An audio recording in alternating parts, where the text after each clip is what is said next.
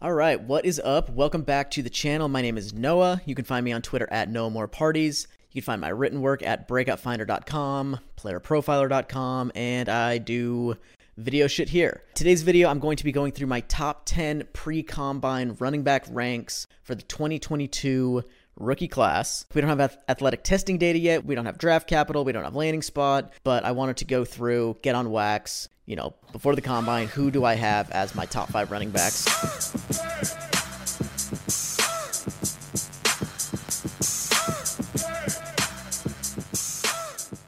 Uh, before I get into that, I wanted to quickly address a question that I've gotten several times lately. You know, I'm like sharing all this information, all this research about these running backs, but like, does the shit actually work? Like, is there any utility for it as we project guys to the NFL? Which is a completely like legitimate question. It's a little bit of an interesting question as far as like what I'm doing is concerned because when I started out doing this, my intention was never to like predict fantasy points or like perfectly you know figure out which guys are going to score the most most fantasy points in the NFL like that that was never the goal i'm much more interested in like just like learning about players, understanding the kinds of players that guys are, um, evaluating just like talent in a vacuum as much as I can. Like that's what's interesting to me. Um, but I do understand that like in creating content, the utility of this is in the context of fantasy football. So I realize that that's important, and I have tested my process against NFL production. Like I, I don't think it's the most. How do I say this? I don't really like testing like statistical models or like training them on like fantasy points per game or fantasy finishes because like as we know, a large element of scoring fantasy points is the environment in which a player operates. A less talented player can score more fantasy points, sometimes significantly more fantasy points than a much more talented player, given a disparity in situational factors. Like Todd Gurley was good on the Jeff Fisher Rams. He was the number one player in fantasy on the Sean McVay Rams. And, like, sure, you could make the argument that he became a better player, but I think it's pretty obvious that his situation improved drastically. So, your evaluation of Todd Gurley's talent was degrees of right or wrong depending on external factors that had nothing to do with Todd Gurley or your evaluation of him. I don't really think that's the best way to evaluate whether or not your evaluation was correct or not. And so I prefer to use like market share stats, um, specifically dominator rating.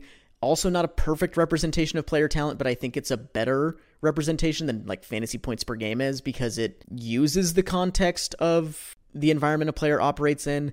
You know, if a guy is good enough to post a 30% dominator rating, he's probably going to post around a 30% dominator rating, whether he's playing on the worst team in the league, the best team in the league, or a middle of the road team.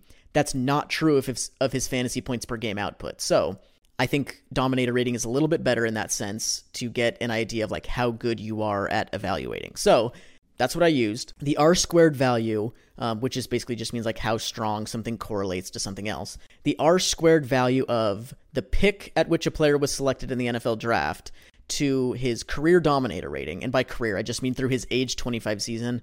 I'm not really concerned with like age curves and how, you know, longevity and things like that. Just during their prime, what were these guys doing as producers in the NFL? The R squared of draft pick to career dominator rating is 0.227. The R squared of draft round is 0.254. And the R squared value of prospect score, like my process is like overall composite rating I give to players, kind of like a Madden rating, I guess. To career dominator rating is 0.274. So it's beating both draft pick and draft round. And if you combine the three of them, if you look at prospect score, the round and pick a guy was selected with, the R squared value of that to dominator rating is 0.347. So while it's not really my goal, I'm beating draft capital by a little bit. And when using my process in conjunction with draft capital, it's a pretty substantial improvement. So there's that. As far as the efficiency metrics on their own goes, um, I honestly have no fucking idea. I don't test those against their like NFL versions, mostly because I haven't been keeping track of the NFL versions as much as I have been, you know, looking at the the college versions. A lot of the like box count data I've only been keeping track of recently. I only have going back like 3 or 4 years. So there's not a large data set to like compare to, you know, to compare those specific metrics to what those players do in the NFL in those metrics. So I honestly just don't know. But they are part of a larger like mixture that is beating draft capital and because I've gotten this question recently, I looked into it and in the last five years, so since 2017, if we look at top 24 finishers in fantasy, half PPR, ignoring guys like JD McKissic, Antonio Gibson, Cordarrelle Patterson, like guys like who played wide receiver in college, I wouldn't have been evaluating them like as running back prospects. I evaluated Antonio Gibson as a running back prospect, but I digress. It, looking at guys who played running back in college and the top 24 finishers in fantasy football last five years in half PPR, 84% of RB1s and RB2s had positive team relative efficiency in college. So, that's a pretty large majority. I think it's worthwhile to look at team relative efficiency. It's intuitive, and most high end fantasy running backs were efficient relative to their teammates in college. So I think what I'm doing is probably not a waste of time. I think it has some value. So there's that. Um, let's get into the rankings. First of all, I'll just kind of delineate like these rankings are not the order in which I would select guys in a rookie draft. Like Isaiah Spiller is going to be lower on my list than he is in consensus, but that doesn't mean I'm going to take guys, you know, if a guy I have at RB4 has a rookie draft ADP in the third round and I have him ahead of Isaiah Spiller, who's being taken at the 105, that doesn't mean I'm pulling up a third round guy to select him at the 105. Like, that would be silly. It just means I think that that guy in a vacuum is a better player than Isaiah Spiller. Like, obviously, if I'm ranking guys for a rookie draft, I'm taking into account landing spot and draft capital. I'm not doing that here. This is in a vacuum as much as possible, who do I think are the best running backs in the class? So let's get into it. I'm going to start at RB1 because it's obvious who it is and there's no reason for, you know, suspense. But after that, I'll go RB10 to RB2. But RB1 is Breece Hall. Basically, the thing with Breece Hall is he was a dominant producer, broke out at 18, 97th percentile. His true freshman season at Iowa State, he had an 80th percentile dominator rating. His sophomore and junior seasons, 94th and 95th percentile dominator ratings. So, elite, elite producer. Um, he's a big dude, six foot, 220 plus pounds. That's like prototype size. I think he's a passable receiver. He averaged 27 receptions per season in college. That's an 87th percentile number. His target share is fine, just under 11%, which is a 67th percentile number. And he was relatively efficient 7.4 yards per target, 83% catch rate. Those are in the 70th and 75th percentiles. However, he wasn't used incredibly dynamically as a receiver. He was split out wide or in the slot less than 5% of the time, and his average depth of target was negative 0.6 yards. So those are in the 24th and 31st percentiles. So the degree of difficulty in his receiving usage was not high, but he was, you know, being asked to run, you know, like simple swing passes, screens, things like that, and he was doing fine on those. I don't think he is an excellent receiver, but I think he's good enough to play on all three downs and he's also a good runner. He handled a lot of volume in college, 718 carries, which is an 87th percentile number, and he was efficient relative to his teammates. He averaged 0.65 yards per carry greater than other guys at Iowa State, which is just above average in the 56th percentile. But if you account for the box counts he was seeing, the average Breece Hall carry was worth 125% the output of carries for all non Breece Hall runners at Iowa State, which is an 83rd percentile number. He was also really good in the open field. He converted 38% of his 10 yard runs into 20 yard runs, which is an 81st percentile number. I have a little bit of concern over the like shape of his rushing efficiency profile. He was, you know, a big play guy and that resulted in him having positive team relative efficiency. But on a down to down, like consistency basis, he wasn't as impressive, which is a little concerning. His 10 yard run rate was lower than his teammates, it's in the 36th percentile. And his relative success rate, which looks at how often he's gaining the, you know, requisite amount of yards given down and distance relative to the box counts he was seeing, relative to his teammates, is only 1% higher than the other guys on the team, which is obviously better than theirs, but it's only in the 53rd percentile. So there's a little bit of concern that his positive efficiency is fueled by like these long runs where like play in and play out. He might not be as consistent as, as we would like to see. But despite that like slight fool's gold risk, he's, you know, easily the most complete package in this running back class. Um, there's not really anybody else I would pivot to at RB1. It's easily Breece Hall. So there's him. Let's get into the rest of the top 10. At RB10, I have Kyren Williams. This is significantly lower than a lot of other people are going to have him. He's pretty consensus, like a top four, maybe top five back in this class. And that's because there's like a lot of good things to like about him. He broke out early as well at age 20, 61st percentile. That was in his uh, true sophomore season. And as a sophomore and a junior, he posted 70th percentile dominator ratings on teams at Notre Dame that were really good. You know, they were national championship contending teams. He uh, was a productive receiver.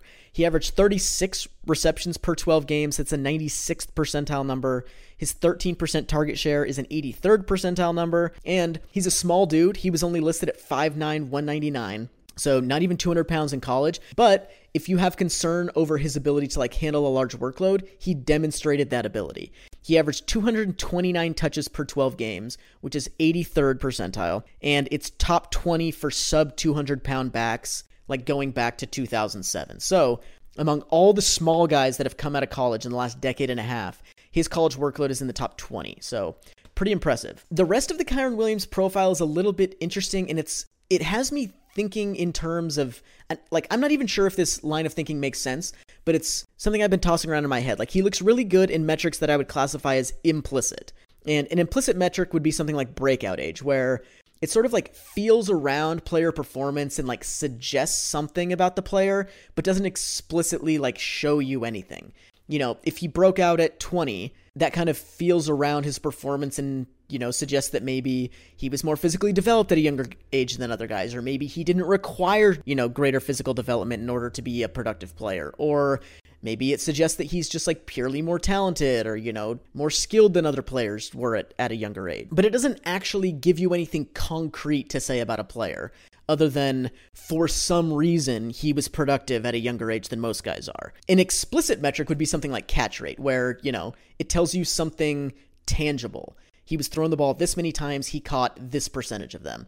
And I understand that there's context around that, like how good is his quarterback? How, you know, accurate are these passes? How far down the field is he going to, you know, get these passes? But, you know, on a literal level, how often is he, was he throwing the ball? How often was he catching those pass attempts? It's something concrete. It tells you something explicit about a player's performance on the field.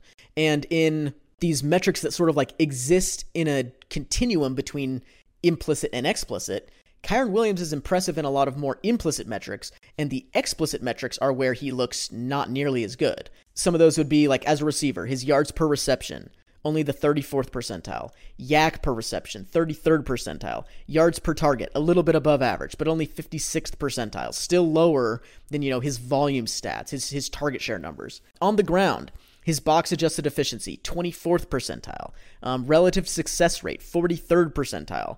Just pure yards per carry relative to his teammates, 30th percentile. Breakaway conversion rate, 44th percentile. He's consistently below average in a lot of these, like, in a vacuum metrics that just look at his performance on the field, where you know, kind of the bird's eye view things, he's more impressive. And that's a little bit concerning to me. You'd like a guy to look good from a bird's eye view. And then when you look at him in a microscope, he continues to look good. And that is not the case with Kyren Williams. You know, a lot of guys from the past, like, you know, Benny Snell, Trey Mason, Toby Gerhart, Kerryon Johnson, like Jermar Jefferson in this last class, also good in implicit metrics, not so much in explicit metrics. We've seen guys succeed like that. You know, Devonta Freeman, Melvin Gordon to a certain extent, Carlos Hyde. Uh, Darren McFadden was a lot like this. So it's not a death sentence, but it is like a red flag for me that says that maybe he wasn't as good as his production profile suggests he was. He did produce the way that he did. You know, he was young at a powerhouse program, was productive. That means something, which is why he is as high as he is in my rankings. He's a top 10 guy. But I think the bottom line is he was like a prolific receiver, not an efficient receiver, not an efficient runner. He wasn't used incredibly dynamically. He wasn't used like down the field like, you know, you might want to see from a, a high end satellite back. His ADOT was only in the 41st percentile. I just don't see what there is in the profile that would indicate that he's something other than a third down guy. I think he has the capability to handle a workload, but I don't know that he has the skill set to be like a three down, you know, lead back in the NFL. I just just don't quite see it with him. So he lands at my RB10. On to RB9. My RB9 in this running back class is Isaiah Spiller. Um, his sort of like profile is is similar in ways to Kyren Williams's, where in implicit metrics like breakout age, 99th percentile. He's got an August birthday, was immediately productive in the SEC at Texas A&M. Great breakout age. Um, he had quality dominator ratings on you know quality A&M teams. You know again in the SEC. His you know market share stats were never incredibly high, but they were fine on good teams, which is, you know, often good enough. I don't have a problem with that. He was also productive as a receiver. 25 receptions per 12 games, 85th percentile, target share in the 60th percentile. Uh, he's also a big dude, you know, like Breece Hall, six foot, 220, prototype size. Then again, back to these explicit metrics where he doesn't look as well. Yards per target, 35th percentile. Yards per reception, 23rd percentile. YAC per reception, 26th percentile. Catch rate, 38th percentile. I see a lot of film guys like comparing him to like Le'Veon Bell or you know these these other like three down workhorse runners in the NFL.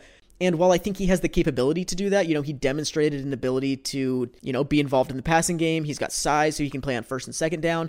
I don't know that he's like a plus in the passing game. He seems fairly average there to me. I know like Lance Zierlein of NFL.com um, recently released like his his film grades, and he has some similar thoughts on Isaiah Spiller that he needs some work on his hands and things like that in order to reach the level of like a three down contributor in the NFL. And as a rusher, Isaiah Spiller was just not good. He saw lighter box counts than his teammates did. And even with that like easier path to efficiency, he was significantly less efficient than those guys. Um, his yards per carry in the 11th percentile relative to his teammates. Box adjusted efficiency relative to his teammates, 11th percentile. Relative success rate you know, compared to his teammates. Ninth percentile. So, not an incredible big play guy, but also on a play to play basis, he's not succeeding on his carries as often as the other guys on the team, despite seeing lighter fronts than they were. So, not a great look. Basically, what it comes down to is I think he's got three down ability, but he's less like a bell cow and more like just one of these three down, like, blah backs in the NFL. Like, Kyron Hill, on Johnson, TJ Yeldon, like Mike Davis. I think he has some utility. I don't think he's an impact player. So that's where I got him. RB9. On to RB8. RB8 is Leddie Brown out of West Virginia. He was a decent producer, Power 5 conference. He broke out at um, in his third season, which is 54th percentile. In his junior and senior years, he posted 76th and 78th percentile dominator ratings, which are fourth in the class among FBS runners and second in the class among Power 5 runners, respectively. So, pretty impressive production as an upperclassman, and I think he also has three down ability. He's 5'11, 216 you know, just a little bit above average. Um, he handled a lot of volume as well, 620 carries in his college career. That's in the 75th percentile. His efficiency relative to his teammates is okay, not great. His box adjusted efficiency rating, 114%, just in the 50th percentile. So literally just right at average. But his relative success rate was 5.9%, which is an 85th percentile mark. So he's not a big play guy, but on a consistency basis, he's doing more given the box counts he's facing than his teammates are, which is a good look. And I think he's a solid receiver. He wasn't you know, super efficient or anything. He actually was fairly inefficient. Um, seven yards per reception, 5.3 yards per target. Those are 12th and 28th percentiles, so not great. But he was involved. 24 receptions per 12 games, 12% target share. Those are right around the 80th percentile each. And he was used fairly dynamically. He was split out wide almost 13% of the time. That's in the 72nd percentile. And he was targeted downfield. His ADOT is 0.6 yards, which is in the 60th percentile, which it makes sense that a guy would be slightly less efficient on these like higher degree of difficulty plays. I'm not willing to say he's like a tremendous receiver, but I think he's passable there. I think he has three down ability. So I think it's his is a fairly straightforward evaluation. You know, I don't see a lot of film guys excited about Leddie Brown. I think he's probably fairly boring, but good size, good production, fine receiver, fine runner. I think he's an unspectacular, like three down utility guy, maybe a little jaggy, but I think he's a quality player. At RB7, to kick off the part of the video where I'm actually excited about these players, is Zaquandre White out of South Carolina. Um, his production profile on the surface is not incredible. Um, he started out at Florida State, where he um, his first season he didn't do much at all. I believe he redshirted. His second season he played linebacker a little bit, was playing linebacker and special teams. Um, so he transferred to a community college where he blew up. Um, he had a 38% dominator rating, which is in the 85th percentile among third year players. And if you just compare that to other guys who played at like non FBS programs in their third season, it's better than David Johnson, Chase Edmonds, James Robinson, Rachaad White in the same draft class. So, just in that context, he looks like a high end running back. You know, went to a small school, but dominated there to a similar level as guys who we've come, you know, who we've seen come to the NFL and then be good players. So, that's encouraging. And my thought is, you know, after he, you know, left community college and he then transferred to South Carolina, where he barely played as a junior, and then this last season in 2021, his fifth year in college, he had like a 20% dominator rating as part of a committee. So again, not impressive production, but I go back to that third season.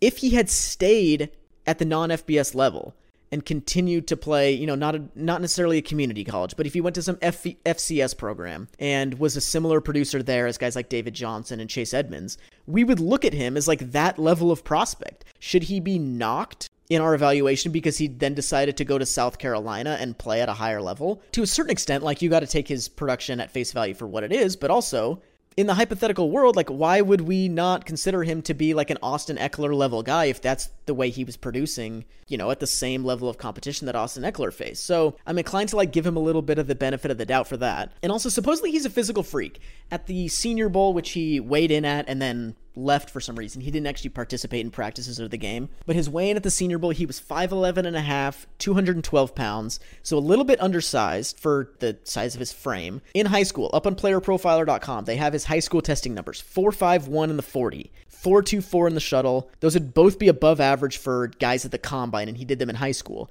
And his high school vertical leap was 43 and a half inches, which, as far as I can tell, would be the best vertical among running backs at the combine since at least 2007. So, dude allegedly is an athletic freak. So, that's exciting. I also think he's a dynamic runner. Obviously, low volume given his lack of production, but his box adjusted efficiency, the average carry for Zaquandre White was worth 119% of the average carry for other guys, like basically just at South Carolina, um, which is in the 71st percentile. Also in the 71st percentile is his relative success rate to those guys, which indicates that his production is not just fueled by like these big gains on a play to play basis, he's succeeding to a substantial degree greater than what his teammates were. But that also doesn't take away from the fact that he was incredible as a big play guy. Um, his breakaway conversion rate, 47%, is a 97th percentile mark, just ridiculous. Um, and he's a tackle breaker. His 0.30 missed tackles forced per attempt per PFF is sixth in the class, and right there with guys from the past like Todd Gurley, Kareem Hunt, Dalvin Cook, Alvin Kamara. Like, dude is great out in space. His yards after the catch per reception is an 83rd percentile number, 11.6. So it doesn't matter if he's like gotten there, you know, in the secondary on a run, if he's just out on a swing pass. Like, he is just making dudes miss in the open field, making things happen, creating big plays. And he's a quality receiver. His target share was 10%, which is in the 63rd percentile, which a 63rd percentile target share, considering his dominator rating was in the 25th percentile, is pretty notable. He wasn't super involved in the offense overall, but they're making a concerted effort to get him involved in the passing game, which speaks well to his ability as a receiver. He was also efficient, 10 yards per reception, 7 yards per target. Those are 83rd and 62nd percentile numbers, and he was split out wide over 13% of the time, which is a 77th percentile number. So he's being moved around the formation, really efficient on his targets, involved relative to his overall role. Dude's kind of a beast. So, kind of the bottom line with him is he was, you know, an Austin Ekeler, like David Johnson level dude at the FCS level. He's got a three down skill set. He's super athletic. I think he's probably not a pure lead back type, but he's really dynamic, really versatile. He also has this trump card where during his time at Florida State, you know, playing special teams, playing linebacker, he's going to enter the league with 29 career tackles in college, which, like, who gives a fuck about, you know, running back tackles. It doesn't say anything to how good he is as a running back, obviously, but since 2007, among guys drafted to the league, 29 would be the third most tackles in the last 15 years for a running back prospect, which, you know, these fringe guys who are being, you know, looked at in the fifth, sixth rounds, being able to contribute on special teams, being able to, you know, block on a punt or, you know, chase down on a on a kickoff. These are important things for like the back of roster guys, and all things being equal, an NFL team is going to like a guy with that dog in him, with that willingness, with that experience than a guy who doesn't have those things. So, I think it's a good sign that he got that opportunity and showed a willingness to do that. So, RB7 Zaquandre White. On to RB6 is Dameon Pierce. I've had a little bit of an interesting journey in my evaluation with Dameon Pierce. I think early on, like a look at those implicit metrics, he's not good at all. His dominator ratings, not high, never higher than the 45th percentile. Never more than 800 yards from scrimmage in a college season. He had 329 carries in his career. That's a 26th percentile number. His target share was a 5% number. That's in the 12th percentile. Like, he just was not used at all in college, which, you know, bird's eye view does not look good. We want our running back prospects to command volume at the college level relative to players who aren't quite good enough to be in the NFL. And Dameon Pierce just didn't do that. However, I know a lot of film guys are in love with Dameon Pierce. Like at the Senior Bowl, he had people creaming all over themselves watching him pass block. You know, film guys love how he looks as a ball carrier, they like him as a pass catcher. And I spent my fair share of time like firing off tweets, like dunking on people for liking a guy who didn't do shit in college. But I've kind of come around.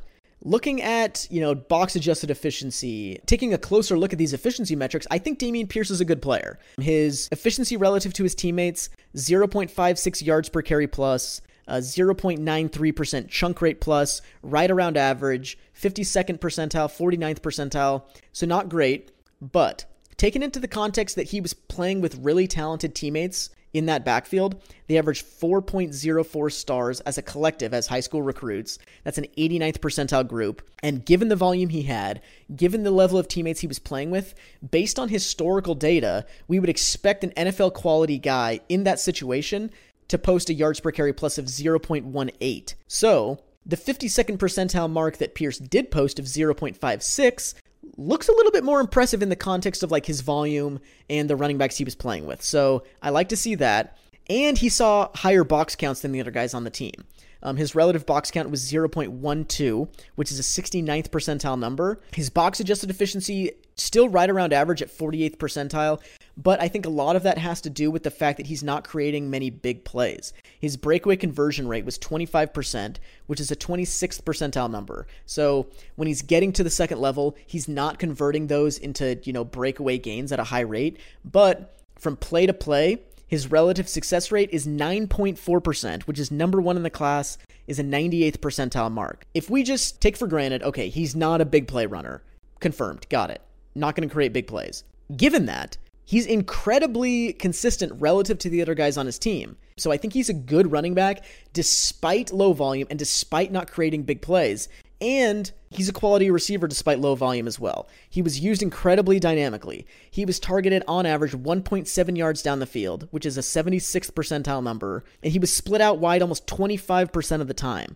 89th percentile, and he averaged 8.3 yards per target. His catch rate on those passes downfield was an 88% number, which is 78th percentile, 92nd percentile. I think he's a quality receiver, and like I said earlier, he is apparently a tremendous pass blocker. So, take for granted low volume, not used much, very consistent on the ground. He's a big dude. He's 5'9, 220, so short, incredibly stout you know, proportionally built like guys like Nick Chubb, James Conner, uh, Najee Harris. So he's a rocked up dude, catches the ball well, used dynamically as a receiver, consistent runner. I think it's clear that he was just like underutilized in college despite being like a well built dude with a three down skill set, you know, that dynamic receiving usage, grown man rushing efficiency, and in my process, I take all of these like rushing efficiency metrics, physical measurables, things like that, and I put them in and like compare current prospects to past prospects and generate like similarity scores as a way of, you know, kind of finding comps for these guys. And despite the low volume, given his body type, given his efficiency numbers, he comps pretty strongly to guys like Derrius Guice and Ezekiel Elliott. So I think there's a little bit of meat left on the bone here from what we saw in college. I think he's going to be a better pro than he was a college player. I don't know that he's, you know, a lead back type in the NFL. I think he has that capability. We'll see if it happens for him, but I think he's got a three down skill set and I think he's a really good player. So, Dameon Pierce ends up at my RB6. My RB5 is a guy I talked about uh, in the randomizer video a little bit ago, but this is Tyler Allgeier he had an interesting kind of college career as well. He redshirted as a freshman at BYU. His sophomore season, he also played linebacker a little bit, kind of like Zaquandre White. Not sure why they had him doing that. He was actually a walk on, so it took him a little bit of time to just kind of assert himself as a, a good player who deserved touches on offense. But as a junior, he had a 22% dominator rating in the 46th percentile. So, you know, he's kind of starting to get going. And then this last year, his senior year, 36% dominator rating in the 84th percentile. So he became a really good producer. And I think he's a decent receiver. His 10% target share is a 62nd percentile number. He was decently efficient, seven yards per target. That's a 62nd percentile number.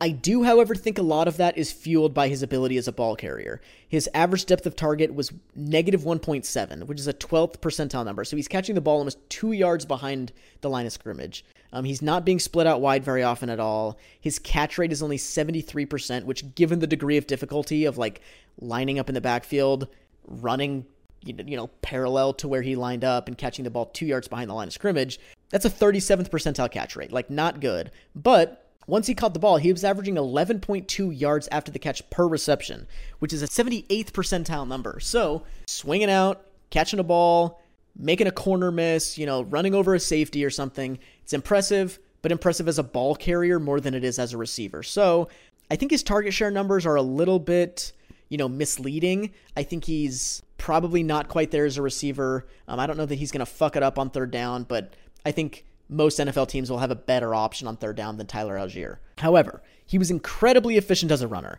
He averaged two yards per carry more than the other guys at BYU, which is a 93rd percentile number. Just ridiculous. And at first, I, I kind of addressed this in that randomizer video when I talked about Allgeier, but at first, I was kind of under the impression that he displayed some like lack of consistency, maybe a lack of nuance, you know, vision, manipulating linebackers, things like that at the point of attack, given his you know, 10 yard run rate was only in the 38th percentile, but his breakaway conversion rate was in the 74th percentile, which, if your high efficiency is fueled by long runs rather than like play to play consistency, similar to Breece Hall, kind of calls into question like, okay, how consistent of a runner actually are you? You know, how nuanced, how good is your vision, things like that. But if we look at the box adjusted stats, his box adjusted efficiency rating 128%, 89th percentile, and his relative success rate, which is I which I think is a better measure of consistency than chunk rate is. His relative success rate was 7%, which is in the 88th percentile. So, given that, I'm fairly confident in his being like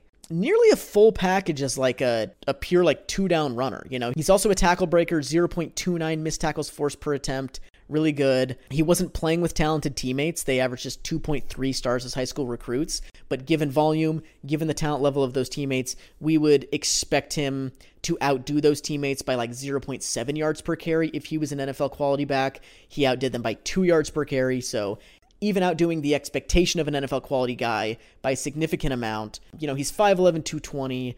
Allegedly, he's got 4 4 speed. We'll see later this week, but prototype size, supposedly good athleticism, decent, you know, passable receiver, maybe really good on the ground. I think he's a high end, like two down committee guy with potential for you know, more than that. I think he could be, you know, a really good running back. He has that trump card of having played defense a little bit too. He's got 27 tackles. If you're looking at the end of the roster, he's either going to get cut or he's going to be the third or second guy.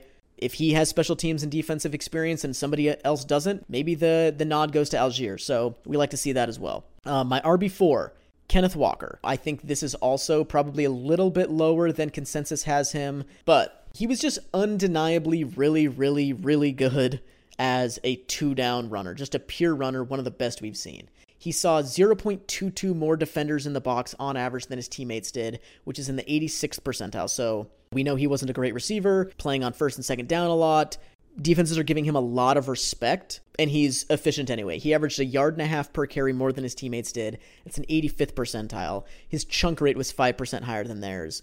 Um, his breakaway conversion rate, 40%. Those are 85th and 89th percentile numbers. He's a tackle breaker. 0.33 missed tackles forced per attempt, number one in the class even accounting for those those box counts 146% box adjusted efficiency rating number 1 in the class 9.3% relative success rate. Number 2 in the class. Those are 96th and 95th percentile marks. The dude is just simply one of the best pure runners we've seen come out in some time. He is very very good as a pure runner. As a producer he spent his first two seasons at Wake Forest was not overly productive as a freshman, just a 9% dominated rating. His yardage output stayed pretty consistent from freshman to sophomore year, but his touchdowns jumped from 4 to 13, which resulted in a 33% sophomore dominator rating, which is 87th percentile. And that's the uh, fifth best sophomore dominator rating in the ACC since 2007, so pretty impressive in historical context. And then this last season, he transferred to Michigan State, where he posted a 37% dominator rating. Like, obviously, he blew up. He had like 1,600 rushing yards. He was just, you know, maybe the best running back in the Big Ten. And that junior dominator rating is the eighth highest among third year players in the Big Ten since 2007. So, again, historically dominant. And that breakout age, you know, he broke out as a sophomore, age 19.9, 63rd percentile. Very good production profile. However, given all of those good things, he does have potentially fatal flaws in his profile. Based on historical data, I project him to be like 5'9, 211 at the combine, which would be fine, not great. There is a little bit of risk that he's like anywhere, you know, up to 5'10, you know, maybe 204, 205 pounds, which would take him from like D'Andre Swift size, you know, J.K. Dobbins size, to like Bilal Powell or Tony Pollard, which for a lot of players would not be an issue, but he's not a good receiver. You know, I say that there's risk for him being smaller than I project, given, you know, he I know a lot of film guys like think he looks smaller than he was listed um, on the Michigan State roster. My guy Chris Moxley from CampusToCanton.com has done research into which you know kind of college programs overinflate their listed weights for their guys relative to what they eventually weigh at the combine. Michigan State, on average, their running backs weigh four and a half pounds less at the combine than they did during their final season on campus. So he was listed at 210. If he stays consistent with that trend of Michigan State running backs, Maybe he's only 205 pounds. If he's 5'10, 205, he's too tall, too small to, you know, based on historical trends, get high volume as an NFL running back, which is especially concerning given that he doesn't contribute in the passing game. He had just 19 career receptions in college. That's a 13th percentile number, 5% career best target share, 14th percentile. And sometimes you come across a guy who was you know, not involved at all, but efficient on low volume. Not the case for Kenneth Walker. 4.6 yards per target, 16th percentile, 61% catch rate in just the fifth percentile. So I don't even know that he has good hands. Like, it's just not, it, it's just really concerning that he's not going to be able to contribute in the passing game. And especially given his size, it's hard to see a guy like that finding a solid role in the NFL. It's like if Derrick Henry you know, was 210 pounds. He doesn't contribute much in the passing game. Obviously, a huge, massive tank of a man, great running back, great pure runner. If he was much smaller than he is, if he was 210, even 205 pounds, like what is Derrick Henry in the NFL? Not nearly what he is now. Um, or like if Dalvin Cook didn't contribute all at all in the passing game. Dalvin Cook is 5'10, 210, like maybe the same size as Kyren Williams, but he's a quality receiver, you know, 30, 40, 50 receptions a season.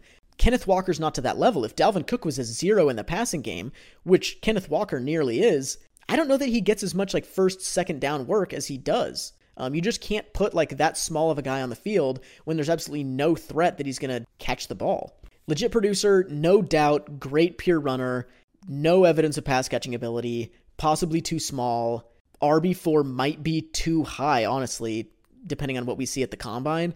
But given his abilities as a pure runner, I currently have him this high. I hope he has requisite size. RB3. I went back and forth with my RB3 and my RB2 quite a bit, but I think I, uh, you know, am pretty happy with where I have them. My RB3 is Rachaad White out of Arizona State. And I had a little bit of an interesting journey with him as well. I hopped on a podcast with Felix Sharp over at campustocanton.com about a month ago where I called Rachaad White a jag. I've compared him to Tony Pollard and James Starks and Kenyon Drake because he's relatively tall and skinny. And despite three down ability, we often don't see guys who are as tall as he is, as skinny as he is. We don't see them have like high volume, you know, high weighted opportunity roles in the NFL. And I was scared of that. I'm I'm still a little bit scared of that. However, he was listed at Arizona State at six foot two and 210 pounds, which would be awful for a running back. Like, we don't want our guys built like Tee Higgins taking, you know, snaps in the backfield. However, he weighed in at the Senior Bowl at six foot and half an inch, which is significantly better than six foot two. He's still just 39th percentile weight at 210, proportionally built like Bryce Love still, but He's not as tall, he's not as, as much of a giraffe as we thought he was. To add, you know, a little bit of historical context to that build he has, there have been 82 running backs drafted since 2007 who are between 6 foot and 6'1. Rachaad White is 6 foot and a half, so right in there. Their average weight at the combine was 221 pounds, and only 13 of them weighed 210 or less. At the Senior Bowl, 6 foot and a half, 210. Historically small given his frame, and really, I've been trying to think of like examples of guys who are really usable in fantasy with that body type. The only one I can think of in the last like 15 years is Darren McFadden. I don't know that Rachaad White is that level of player. Tough to say that he'll be Darren McFadden in the NFL, but this whole thought process, I realized I was being a little bit hypocritical. You know, I love Kenneth Gainwell. I love Austin Ekeler. I love Duke Johnson. I love Christian McCaffrey. I love a lot of these small guys with three down skill sets. And despite this notion that, like, you have to be big in order to get work in the NFL, it's my position that if you have a three down skill set like McCaffrey does, like I think Gainwell does, like Ekeler does, you will get work in spite of your size. I think we've seen that over time with these full skill set guys who happen to be small. And I got to thinking, if that logic applies to small players, why does it not extend to guys who aren't necessarily small but are thin, just like a you know a scaled up version of a small player? What's the difference between 5'9", 205 and six foot 210? A couple inches, a couple pounds, but proportionally, it's basically the same thing. So if I'm in on Kenneth Gainwell, I kind of have to be in on Rachaad White. And so here I am, I'm in on Rachaad White. A lot of those guys from before, like Kenyon Drake, James Starks, that I was comparing him to, were not as efficient on the ground as Rachaad White was. He was very good as a runner in college. He played with teammates at Arizona State who averaged 3.67 stars as high school recruits. That's a 68th percentile group. He saw basically the same box counts as they did, but relative to those guys, he averaged 1.34 yards per carry greater than they did, 81st percentile. His 10 yard run rate was almost 3% higher than theirs, 69th percentile. And while he wasn't you know, creating a lot of big plays. His breakaway conversion rate is just a 46 percentile mark. That, you know, kind of paradoxically speaks to his ability to be efficient despite not being a huge big play runner, which I like. And considering the box counts he faced, his the average carry for Rachaad White was 131% the output of the other guys on the team, 93rd percentile, and he was not incredibly consistent relative to his teammates. His success rate was just 0.8% higher than theirs, 48th percentile. On aggregate, I think he was a very efficient runner relative to quality teammates at Arizona State. And even going back to his time at community college, he was there as a junior and as a sophomore. He averaged 2.3 yards per carry, more than the guys at community college. And, you know, going back, like, that's better than what Westbrook, David Johnson, Austin Ekeler, Danny Woodhead, James Robinson, that's better team relative efficiency than those guys posted at the non FBS level. I think Rachaad White was a great small school guy, continued to be really good as, you know, a producer at the FBS level. And I, I actually think you know, another negative on his profile is that he's coming out as a fifth year guy. And part of that, I think, was due to COVID. He transferred to Arizona State as a junior, posted a 30% dominator rating in just a four game season. He wasn't hurt, but COVID meant that Arizona State only played four games. He had 571 yards and six touchdowns in those four games, 100 scrimmage yards every game he played that season. If COVID hadn't happened and he had the opportunity to play a full schedule, you know, at that rate, maybe he declares last season and he's not, you know, this this super old running back prospect. Um, maybe he doesn't waste a season, you know, coming back and proving to scouts that he's a legitimate player. That's kind of a pattern I had noticed with this running back class. They seem to be old, seems to be lots of five year guys, and so I looked into it. The average age of running back draftees as of September 1st of their rookie seasons is 22.57 years old. That's going back to 2007. So 2007 through 2020, the average age of a rookie running back is 22.57. The average age of guys in this class as of September 1st of this year will be 22.9. So they're about a third of a year older than normal running back prospects. And since 2017, so in the last five years, out of 103 guys drafted, 10 running backs spent five or more years in college. So less than 10% of historical running back prospects have been guys who spent five years or more in college. In this year, we don't know who's drafted yet, obviously, but of the 36 running backs invited to the combine, 12 of them spent five or more years in college. So we go from historically less than 10% of running backs to now in this class, a third of running backs spent five five or more years in college. I think that's clearly due to COVID. Like that fucked up that 2020 season for a lot of people, and especially in the case of a guy like Rachaad White who came out of the non-FBS level, first year at Arizona State, really productive, wasn't able to get a lot of eyeballs on him, wasn't able to prove it over a large enough sample in order to declare. Um, you know, maybe he wouldn't have even been drafted despite a really good season last year because it was such a short schedule. So I'm willing to give him the benefit of the doubt. I'm willing to latch onto that productive season given that he proved it this year and say, like, he didn't take too long. He just got fucked over. So I think despite his thin frame, he's a complete back. He was a good producer at multiple levels, efficient runner, dynamic receiver, and I think the problems in his profile can like reasonably be explained away. So I think there are a lot of potential like avenues his career could go. I think he has like workhorse potential. I think if a team wants him to be like a big satellite back like Kenyon Drake or Tony Pollard, I think he can do that. I think he could be like a really good three down committee guy. I think there's a lot of ways his career could turn out, and that's you know, we want to see that. There's a lot of ways in which he could succeed. And I keep coming back to like Alvin Kamara. I don't know that, you know, I'm not willing to step out on a limb and say Rachaad White is an Alvin Kamara level guy, but I think we should be looking at him in a similar way to how we viewed Alvin Kamara's range of outcomes as a prospect. You know, he had decent size, was not overly productive in college, but you could see a three down skill set, really dynamic receiving usage, efficient, quality runner. You know, that guy could be a big satellite back. He could be a committee runner. He could be a two down runner. And obviously, at the high end of his range of outcomes, which Kamara has hit, he's like an elite fantasy producer, like three down Swiss Army knife kind of weapon. I think Rachaad White maybe won't hit the same highs as Alvin Kamara will. It's hard to predict any guy will do that, but I think he has a similar range of outcomes, and I'm really really encouraged about his potential in the NFL. So he's my RB3 in this class. My RB2 is Kevin Harris out of South Carolina. And this is a little bit out on a limb. It I don't know if it feels hot takey, but like the numbers are what they are. He is not getting any love from the scouting community, from the dynasty community, as far as I can tell. Nobody is into Kevin Harris. He must have boring film. That's that's got to be it because as a producer, he was incredible. He only played five games as a true freshman at South Carolina in the SEC. In those five games, 22% dominator rating. That's an 81st percentile mark for true freshmen. His dominator rating as a sophomore, I say this without exaggeration, he had one of the greatest sophomore seasons in college football history from a market share standpoint. In the SEC, he posted a 45.8% dominator rating as a true sophomore. That's a 99th percentile number. It's the second highest sophomore dominator rating in my entire database, only behind Donnell Pumphrey at San Diego State in the Mountain West. So, among Power 5 conference guys, he has the best sophomore dominator rating at least in the last 15 years.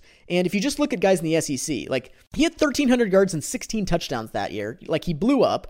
That's a higher dominator rating than guys like Leonard Fournette, Nick Chubb, Herschel Walker, Emmitt Smith, Bo Jackson, Jamal Lewis, Todd Gurley, Darren McFadden, Derrius Guice. Better than all of those guys posted as true sophomores in the SEC. He was absolutely incredible. Unfortunately, late in that season, he like suffered a back injury, ended up having surgery, came back in time to play this season, Probably still some lingering effects from that back injury. His dominator rating dipped to dipped to 16%, just a 29th percentile number. You know, there were also some other quality running backs on the team. Zaquandre White was part of that committee. Marshawn Lloyd is a young guy who's pretty good, who is part of that committee. So he wasn't, you know, the only guy in the backfield. But yeah, he did take a little bit of a step back. He's a big dude, 5'10, 220, really stout, um, good build. I see rumblings on Twitter of him being like a slow guy, just kind of a boring runner. I did find a tweet from one of these like player tracking data analytics guys at South Carolina that tracked him at 21.8 miles an hour on a run during his sophomore season, which is the same speed that Derrick Henry and Jaylen Waddle reached on their fastest ball carrying play of 2021. So, at least pre back injury, you would think at least two years removed from that, he's going to be faster going forward than he was in 2021. But pre injury, he was fucking fast. Like he's as fast as Derrick Henry was. Like I don't I don't know where this slow thing's coming from, but he's not a great receiver. Um, he did average 16 receptions per 12 games, which is 56th percentile. His 9% target share is pretty respectable. That's in the 56th percentile also, but he was not efficient. Um, 34th percentile yards per target, 36th percentile catch rate. I don't know that he's a strong contributor there in the NFL at all, but on the ground, at face value, his efficiency there doesn't look great either. 0.46 yards per carry relative to his teammates. That's a 48th percentile number. His chunk rate was just 0.02% greater than theirs. That's in the 40th percentile, so pretty mediocre at face value until you consider the talent level of the guys that he was playing with. They averaged 3.56 stars as high school recruits. That's a 63rd percentile group. And when you consider the box counts that he was facing relative to those teammates, the average box count he saw was 0.4 defenders heavier than what was seen by his teammates on average, which is the highest number I've ever seen. So, relative to teammates, he had the toughest road to efficiency of any running back, at least in this class and the last couple classes. And given those box counts, the average carry for Kevin Harris was worth 119.5% of the output of carries for all other South Carolina running backs, which is a 73rd percentile number, and he was incredibly consistent relative to his teammates. His 7.2% relative relative success rate is a 91st percentile number. That's the third highest I've ever seen. And he was good in the open field. He converted 34% of his 10 yard runs into breakaway gains of 20 or more. That's a 65th percentile number. So he's a big dude, really productive early on, dynamic in the open field, really consistent as a runner, facing incredibly high box counts, productive and efficient in spite of them relative to teammates who were quality players. I think he has the best mix of size and pure running ability of any running back in the class, like even more than Breece Hall. He doesn't have the consistency concerns that we see from Breece Hall. He's a bigger dude than both Kenneth Walker and Rachaad White. Kind of comparing him to Kenneth Walker, sort of probably the best two pure runners in the class. How do I justify having him above Kenneth Walker? Well, he's bigger, and despite not being a strong pass catcher, he's not a complete zero there like Kenneth Walker probably is. So I think it's justified. Um, he was a dominant producer, potentially elite size speed combo. If he's fast, you know, I think he comps to guys like Nick Chubb, Leonard Fournette as far as like size speed combo, efficiency numbers on the ground. And if he's slow, like he's still going to comp to guys like James Conner, Le'Veon Bell, Damien Harris. I think he's just a really quality runner of the football, impressive production resume, good size hopefully good speed. Even if not, I think he's a good player. So he lands at my RB2, and that's going to be a lot higher than probably anybody else has him. But I think he's good, you know? And that's a good thing for me. I I'm not going to have to take him at the 102. Isaiah Spiller, Kenneth Walker, Kyren Williams up there 103, 105. Probably letting somebody else take that chance unless unless Kenneth Walker's like 215 pounds.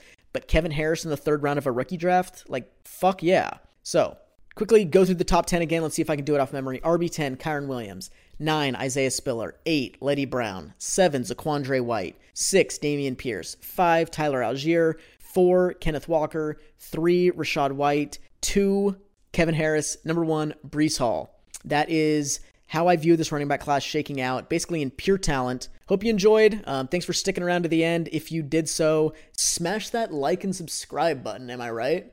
Later this week, uh, we'll have the combine. I think on Sunday I'll have a video coming out. Uh, Mike on the channel kind of made me think of this. He brought up, he kind of posed the question of like, trading an early 2022 first for a random 2023 first and like how viable that would be. Um, so I kind of wanted to look at that in the context of the running back class of 2023.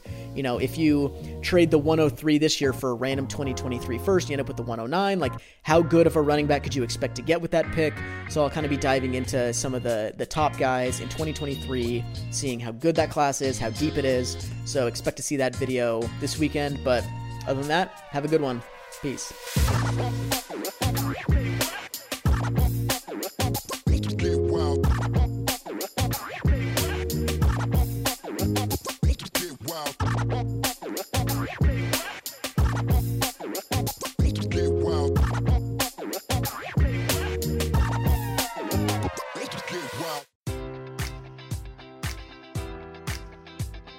Enjoy all your favorite sports like never before at BetMGM. Sign up using code Buckeye and receive up to $1,500 back in bonus bets if you don't win your first bet. When you register with BetMGM, you'll get instant access to a variety of parlay selection features, live betting options, and the best daily promotions in the business. And with BetMGM at your fingertips, every play and every game matters more than ever. Place your money line prop, or parlay bets with the king of sportsbooks today. Sign up using code Buckeye and receive up to $1,500 back in bonus bets if you don't win your first bet. BetMGM and GameSense remind you to play responsibly. 21 plus and present in Ohio, subject to eligibility requirements. Rewards are non withdrawable bonus bets that expire in seven days. Gambling problem? Call 1 800 Gambler in partnership with MGM Northfield Park.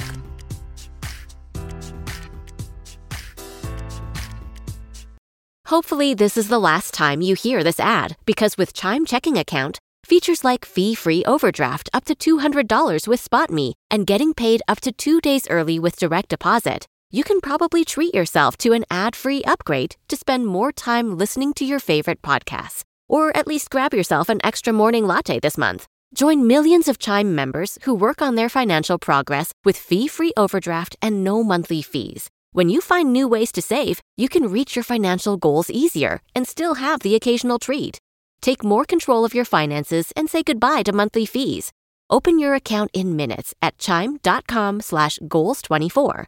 That's chime.com slash goals24. Chime feels like progress.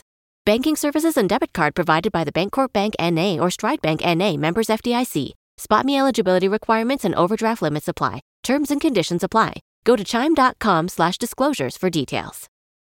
This is the story of the one. As head of maintenance at a concert hall, he knows the show must always go on. That's why he works behind the scenes, ensuring every light is working, the HVAC is humming, and his facility shines. With Grainger's supplies and solutions for every challenge he faces, plus 24 7 customer support, his venue never misses a beat.